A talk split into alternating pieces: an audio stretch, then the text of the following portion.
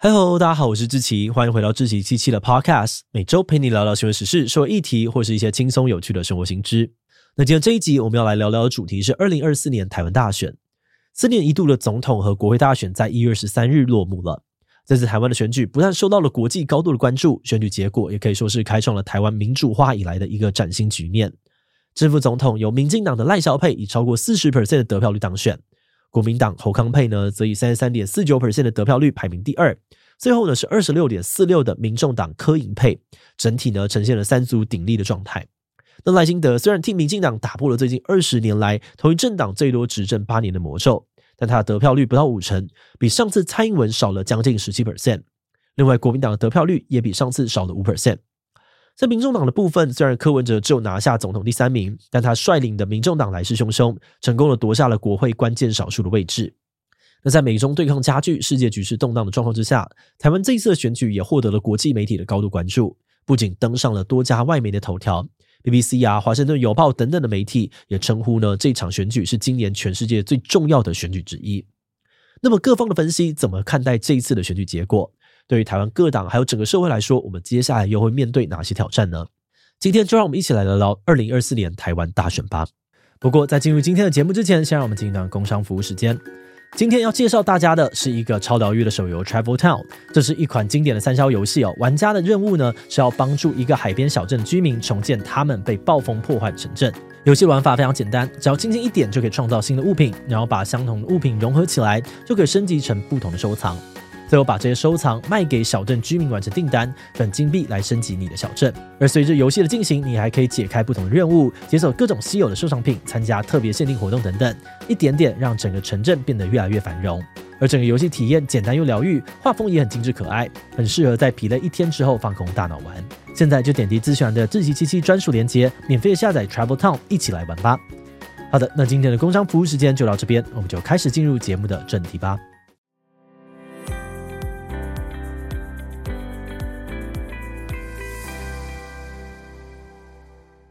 这次的选举哦，民进党虽然成功了连任，但比起上次的大选，赖清德的总统票比前任蔡英文少了将近两百六十万，区域立委也大失血。不过政党票表现相当的稳定哦，还是有将近五百万票，跟上次差不多，跟这一次总统票的差距也没有非常的大。分析认为，这将近五百万的政党票呢，相当于是绿营的基本盘，而总统票失去了两百六十万，应该多半呢就是本来就非蓝非绿的摇摆选民。上次大选，这些选民在香港反送中运动的冲击之下，因为担心中国威胁，投给了蔡英文。但这次比起中国因素，他们可能更在乎房价、薪资等等更贴身相关的民生问题。再加上部分选民换人做做看的想法强烈，所以决定不再投给民进党。那这样子的情况也意味着，接下来接任民进党第三个总统任期的赖清德，必须要在这些民生内政的问题上面拿出更有说服力、让民众有感的施政表现。但是在立院朝小野大的状况之下呢，他又很可能因为在野党的反对难以推动实现自己的政见。再加上这一次哦，没有单一政党席次过半，该怎么样跟两个在野党派协商合作，将会是他五月上任之后的一大挑战。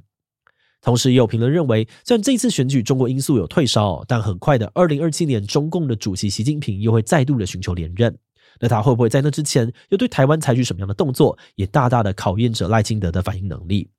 至于国民党这边，虽然这一次呢，在很多的地方翻盘，拿回了不少区域立委的席次，但政党票跟上次差不多，所以整体国会席次并没有过半。而且他们总统不止选输哦，票数呢也比上次少了八十五万，甚至还比政党票少十万票，创下了国民党首次总统票低于政党票的历史记录。有分析认为，这显示出了侯友宜不仅没有帮到国民党，甚至还反过来失去了不少蓝营选票。所以，就连国民党内部的检讨都认为，他们这一次总统败选的一大原因就是人选问题。从一开始的郭台铭到后来的蓝白合破局，都可能让支持者感到混乱。那因为最后出现的侯友谊并没有获得泛蓝阵营的普遍认可，所以蓝营力推的弃保策略不止没有发挥效果，甚至反而让一些选票流到了柯文哲那边。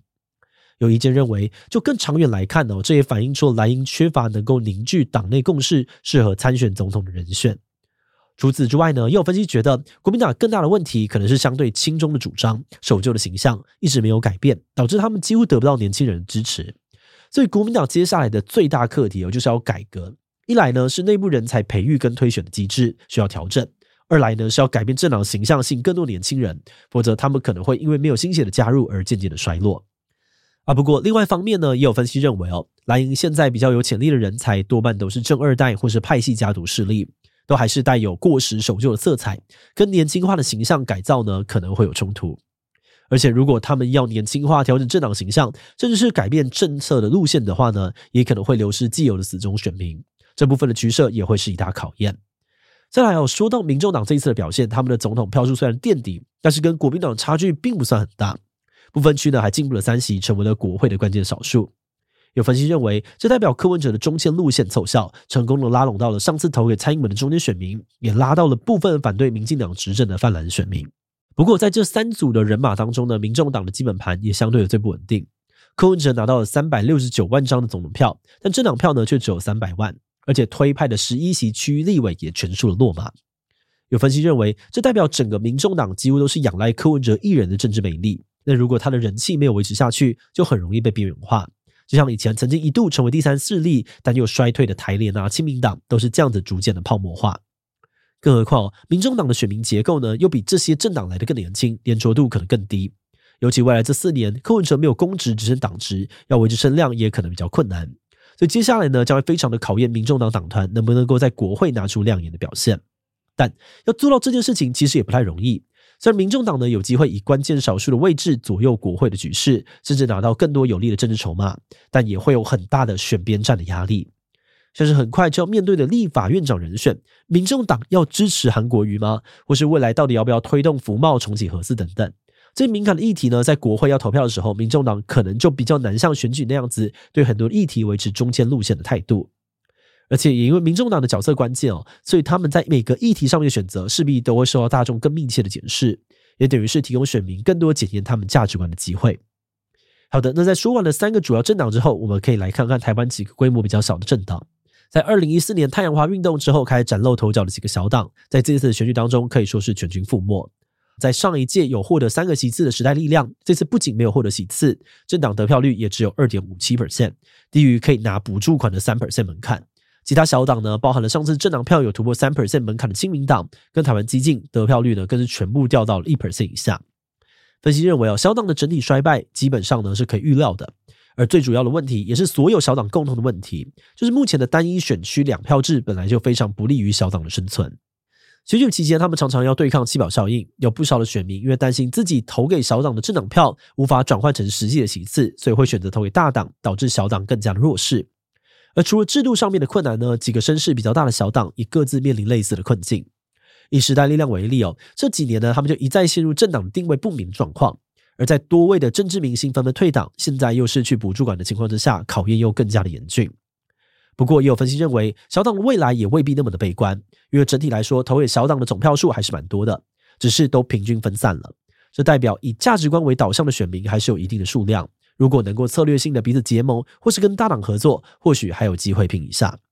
但大部分分析普遍都是同意，这些小党接下来的挑战还是非常的艰巨，尤其在没有补助款的状况之下，该怎么样继续的维持党务运作，就是一个很大的挑战。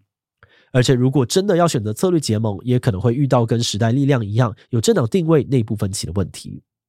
好的，那除了各政党面临的挑战之外呢，这次选举也反映出了台湾社会碰到的一些问题。首先有不少评论提到，虽然选战造成社会分裂，大家都已经习以为常了，但这几年网络上面不同立场之间的互相攻击啊、仇视，甚至是谣言，似乎都越来越多。端传媒的评论就认为，台湾选举民粹化的趋势越来越明显，候选人的政治空洞，比起讨论问题的解方，更多的精力呢是拿来算民调、炒作对手的负面形象，让不同立场的民众对于彼此的仇恨值持续的飙升。此外，端传媒啊、报道者等等媒体的评论也都提到中国介入选举的影响，包含了经济上面的间接压迫、国台办直接警告台湾选民，或是透过认知作战，也就是散播假消息啊，来带风向、煽动台湾人的情绪，制造对立。那在认知作战的部分呢，台湾内部一直有两派声音，一派认为其实没有所谓的认知作战，或是就算有，也没有那么严重，这个词只是执政党用来打压那些监督政府声听的借口。但是另外派的人呢，却觉得认知作战呢不止货真价实，而且还非常严重。因为这点啊，目前有许多国内外的独立机构研究都显示出，中国对于台湾的认知作战确实有加强的趋势。像是瑞典哥德堡大学全球民主计划在二零二三年的报告就指出，台湾遭受境外假讯息攻击的严重程度连续十年排名世界第一，而且状况持续的恶化当中。去年九月，微软公布的分析报告也表示，中国会成立网络媒体，或者乔装成当地的民众，透过网络社群刻意的发表会制造对立的言论，影响二零二四年的台湾以及美国大选。他们甚至还预测，未来中国呢会扩大跟网红的暗中合作，影响不知情的民众。另外，站在第一线的台湾事实查核中心也表示，随着选举逼近哦，假讯息不仅更密集，也更多元。除了固定会出现的民生议题，选举前后，TikTok 等平台上面也出现了大量恶意剪辑的影片，来制造坐票的舆论风向。节目的最后，也想来聊聊我们制作这集的想法。我们观察到，四年前的总大选，无论是两大党的候选人，或是他们的支持者，对于很多议题立场都明显的不一样。反观这一次竞选期间，三位候选人对于很多政策的大方向，相对的没有差那么多，而且过程当中也出现了一些蛮特别的现象。比如很多外媒关注的焦点呢，都是台湾人会怎么样选择接下来的对中路线。但他们看到台湾选举期间吵最凶的，就是各阵营候选人的房地产议题。很多的蓝绿死忠支持者呢，也对于自家候选人的表现感到不满。所以在选举结果出炉之后呢，很多专家也认为这次的选后分析相对的困难。过去我们通常可以从选票结果大致的看出，除了铁票以外的摇摆选民对于执政党的满意度如何，或是他们更倾向选择怎么样子的对中路线。但是这一次中国议题退烧，有些人甚至直接明讲啊，与其说自己非常认同柯文哲或民众党，他们更在乎的其实是能不能够终结蓝绿两党长期垄断政治权力的状况。同时，来自于境外的势力又不断透过各种资讯战强化大家彼此之间本来就有的对立，也让情况变得更加的复杂。那根据这几年我们对于中国资讯战的研究跟理解，这认知作战呢，其实并不一定都是完全针对单一阵营来的。有的时候，他可能会同时扮演不同政党支持者，在各大讨论区故意发表极端的言论，挑起紧张的情绪，让大家彼此猜忌、彼此讨厌，越来越难形成共识。那在这样子的风气之下，我们自己呢就很明显的感受到，这几年很多议题的讨论空间似乎都越来越限缩了。不只是各大网红，很多一般的民众也越来越不敢在自己的社群表态，生怕一个说错话就被出征。但是我们认为，如果越来越少人愿意参与政治或是讨论政治议题，那这个话语权就越有可能会落入少数的人手中，所以我们觉得，如果要避免政治被把持，或者想要防御中国的认知作战，避免冲击到台湾民主哦，最简单的方法，或许就是要反过来，让更多人愿意站出来关心，愿意表态。那这个表态并不只是呢宣示自己支持什么阵营或是意识形态，更包含了如果有极端、明显恶意或是不实言论出现的时候，大家是不是可以不分立场的一致站出来谴责，宣示我们想要寻求共识、解决问题的决心。我们知道要做到这点并不容易，尤其这次选举的撕裂呢又很严重，尝试这些呢又需要更大的勇气。但我相信，当理性的声音越来越多，台湾就能够越来越团结，越来越强壮。另外，我们也观察到，这次其实有蛮多本来没有特别关注政治议题的人会开始加入选举的话题。那虽然过程当中可能吵吵闹闹、跌跌撞撞，但是在激情稍微的告一段落的现在，或许也正是一个时间点，可以让彼此沉淀一下心情，做好继续参与民主的准备。就像前阵子公都盟的执行长也分享到，民主是在选举之后才开始，所以接下来就让这一机器继续的陪伴大家，一起关心讨论各种社会议题吧。好的，那我们今天关于二零二四年台湾大选的讨论就讲到这边。如果你喜欢我们的内容，欢迎按下最终的订阅。如果是对这一集二零二四年台湾大选的内容，对我们的 Podcast 节目或是我个人有任何的疑问跟回馈，也都非常的欢迎你在 Apple Podcast 留下五星留言哦。那今天的节目就到这边告一段落，我们就下集再见喽。